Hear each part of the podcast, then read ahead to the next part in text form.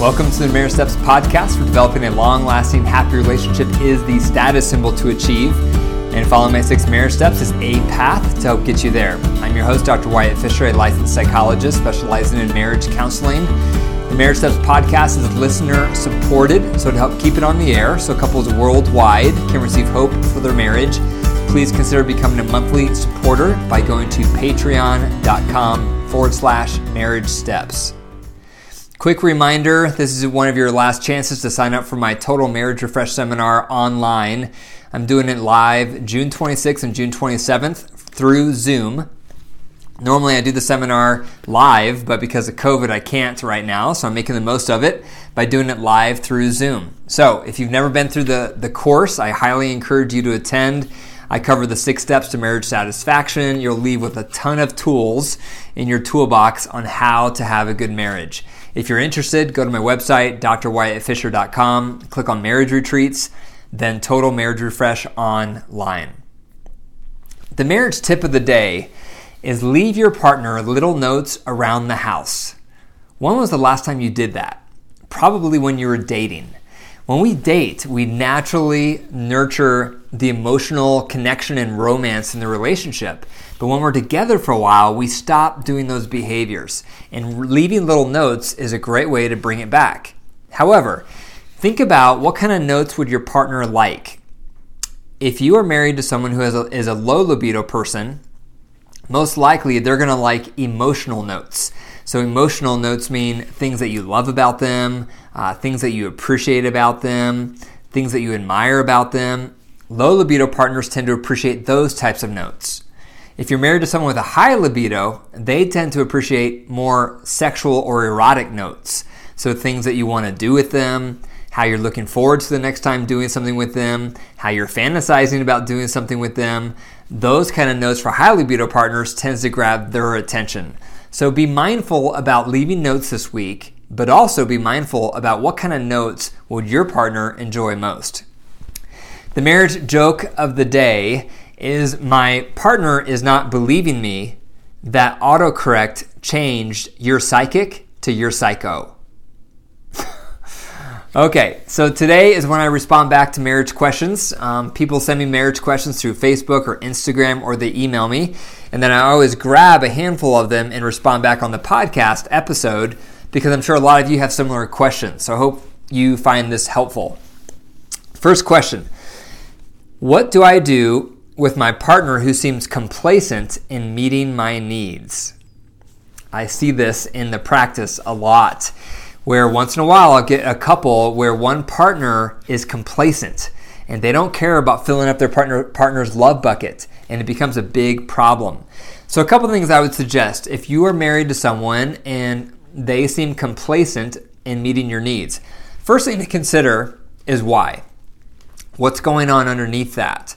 For some people, it's because they have resentment towards you that's unresolved, and that's why they're not filling up your love bucket, and that's why they're being complacent. So you may need to work on the resentment and see what's going on with that. Um, another reason may be because you're not filling up their needs, and so they're complacent in meeting yours. So perhaps you need to think about how well are you meeting their needs and dialogue about that so that they feel like you're also trying to fill up their bucket. If you've explored both of those things and you've been working with a marriage counselor and your partner is still complacent and just seems indifferent about meeting your needs, consider a separation because that can be considered neglect and they may need a wake up call. Because the one thing that makes me frustrated as a marriage counselor is when we have explored resentment issues, when we've explored, you know, the other partner filling up their bucket. So there's really no other reason, but they're still just complacent. It's very frustrating. And a lot of times it's because that partner is taking you for granted. And so if that's the case, it can fall under the umbrella of neglect, which can be grounds for separation. And sometimes that's needed to get their attention. Second question What do I do with my partner who has a substance abuse problem and lies about it? Substance abuse and infidelity are similar because it's almost as if this other person is taking over your relationship. Substance addiction is like a third person in the marriage. So when this is going on, normally it's futile to try to work on the marriage until the substance addiction is under control. So, one thing I would consider is doing periodic lie detector testing to make sure your partner is telling the truth about their use. And I would make sure your partner is getting treatment. So, that's probably going to involve a counselor, it might involve some medication, but it's going to involve some intense treatment to get their substance addiction under control and the lying under control. Once that is in place, then it makes sense to start working on your marriage. And then that's when you'd want to work with a marriage counselor, but not until the substance addiction is under control. Third question How can I make my partner feel more listened to? That's a great question. What a wonderful question.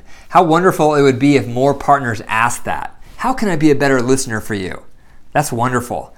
So, here's some tips. First thing is power off your phone power off the TV, put the kids to bed or put the kids somewhere else, and provide undivided attention. Undivided attention is a gift. When we provide that to our partner, it's like we're giving them a gift. Giving your attention, all of it, to your partner is a gift. Second thing I'd recommend is turn it into a routine. Have designated time daily to provide undivided attention. This is where you can do the head heart check. Head is everything you fe- you did during the day, and your heart is what you felt and why. So mad, sad, glad, or fear, and why.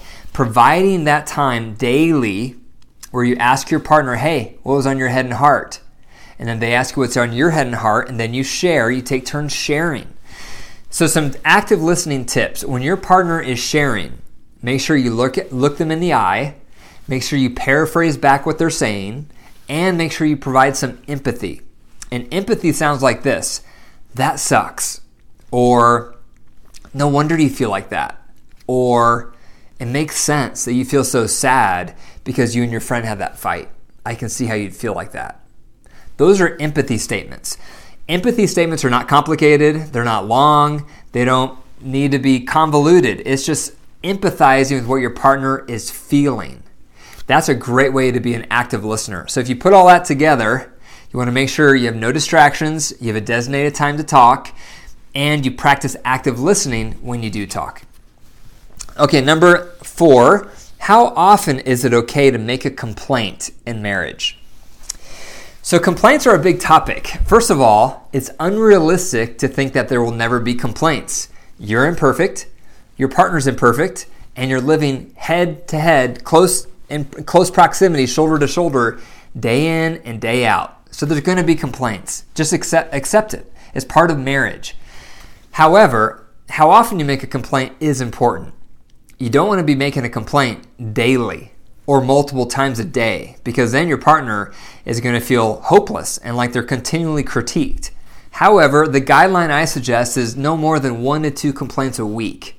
One to two a week. But when you make that complaint, you have to make sure you're doing a soft startup, the four steps to a soft startup. So, as a reminder, number one is you focus on how they've improved on the area you want to complain about. Number two, you want to think about how they may be innocent. That's the benefit of the doubt. What are the other variables that may have contributed to their behavior?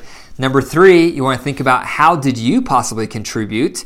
Whether that's a, a wound in your past that's getting activated, or a value in your past that's getting violated, or something directly you may have done that influenced their hurtful behavior back. So you want to acknowledge your part. And then, fourth, you make the complaint. When you make the complaint, you can't say the word you, always or never. Identify your tender underbelly underneath your anger, which is sad, hurt, scared, insecure, lonely, etc. That pulls at their heartstrings. And then talk about your core need underneath the complaint. And core needs can be the need to feel adored, the need to feel listened to, the, the need to feel respected, the need, the need to feel like you're a team, etc., etc. You want to identify the core need and express that because that's what really matters, not the details on top. So if you're making that complaint, that is how often I would say is the guideline. So one to two times per week is a reasonable amount of time to make excuse me to be making complaints. Okay, fifth question. How can we have more financial peace in our marriage? This is huge. So many couples fight about sex and about money. So when it comes to money, I encourage a couple things. One thing I encourage you to do is develop a budget. So, a budget needs to be a compromise on what both of you think is reasonable. You want to write down all the areas you spend money on. You want to make sure that there's no money going out the door that's not in your budget because that's what's most stressful. A bill comes up or an expense comes up and it's not in the budget. That's highly stressful. So you want to sit down with your partner and think through what are all of our expenses? What do we spend money on? And what are all the categories? How can we organize how we spend money? You want to write it all down and then you're going to have to negotiate some of the numbers because partner A may think you need to spend X amount of dollars on a category. Partner Y thinks it needs to be Y amount of do- dollars. So gonna have to bounce the ball and share power until you get reach a win-win and a compromise on some of the dollar figures. So that's the first thing to do for better financial peace. Second thing to do is you want to strive towards paying off all of your debt from smallest to largest except for your house. That's going to create more financial freedom and peace. That may take you a year, that may take you three years. But you want to become aggressive on getting rid of all debt because debt creates stress. Once your debt is paid off, the next step is building up a three to six month emergency fund for your living expenses. So you can't do that until you do your budget. And so those are some things to start with. So you want to start with the budget, then you want to pay off all debt, smallest to largest, except for your home. And then third, build up an emergency fund of three to six months of living expenses. If you do that, that's going to develop a sense of teamwork and it will create more freedom financially in your marriage. Thank you for listening to the Marriage podcast. If you enjoyed the episode, be sure to click the five stars, leave a review, and subscribe. For more marriage resources, go to my website, drwyattfisher.com, and be sure to message me your marriage questions. You can message me on Facebook, Instagram, or email me at info at drwyattfisher.com. And remember, your marriage is alive. If you care for it and nurture it, it will grow. But if you neglect it, it will die. The choice is up to you. Take care.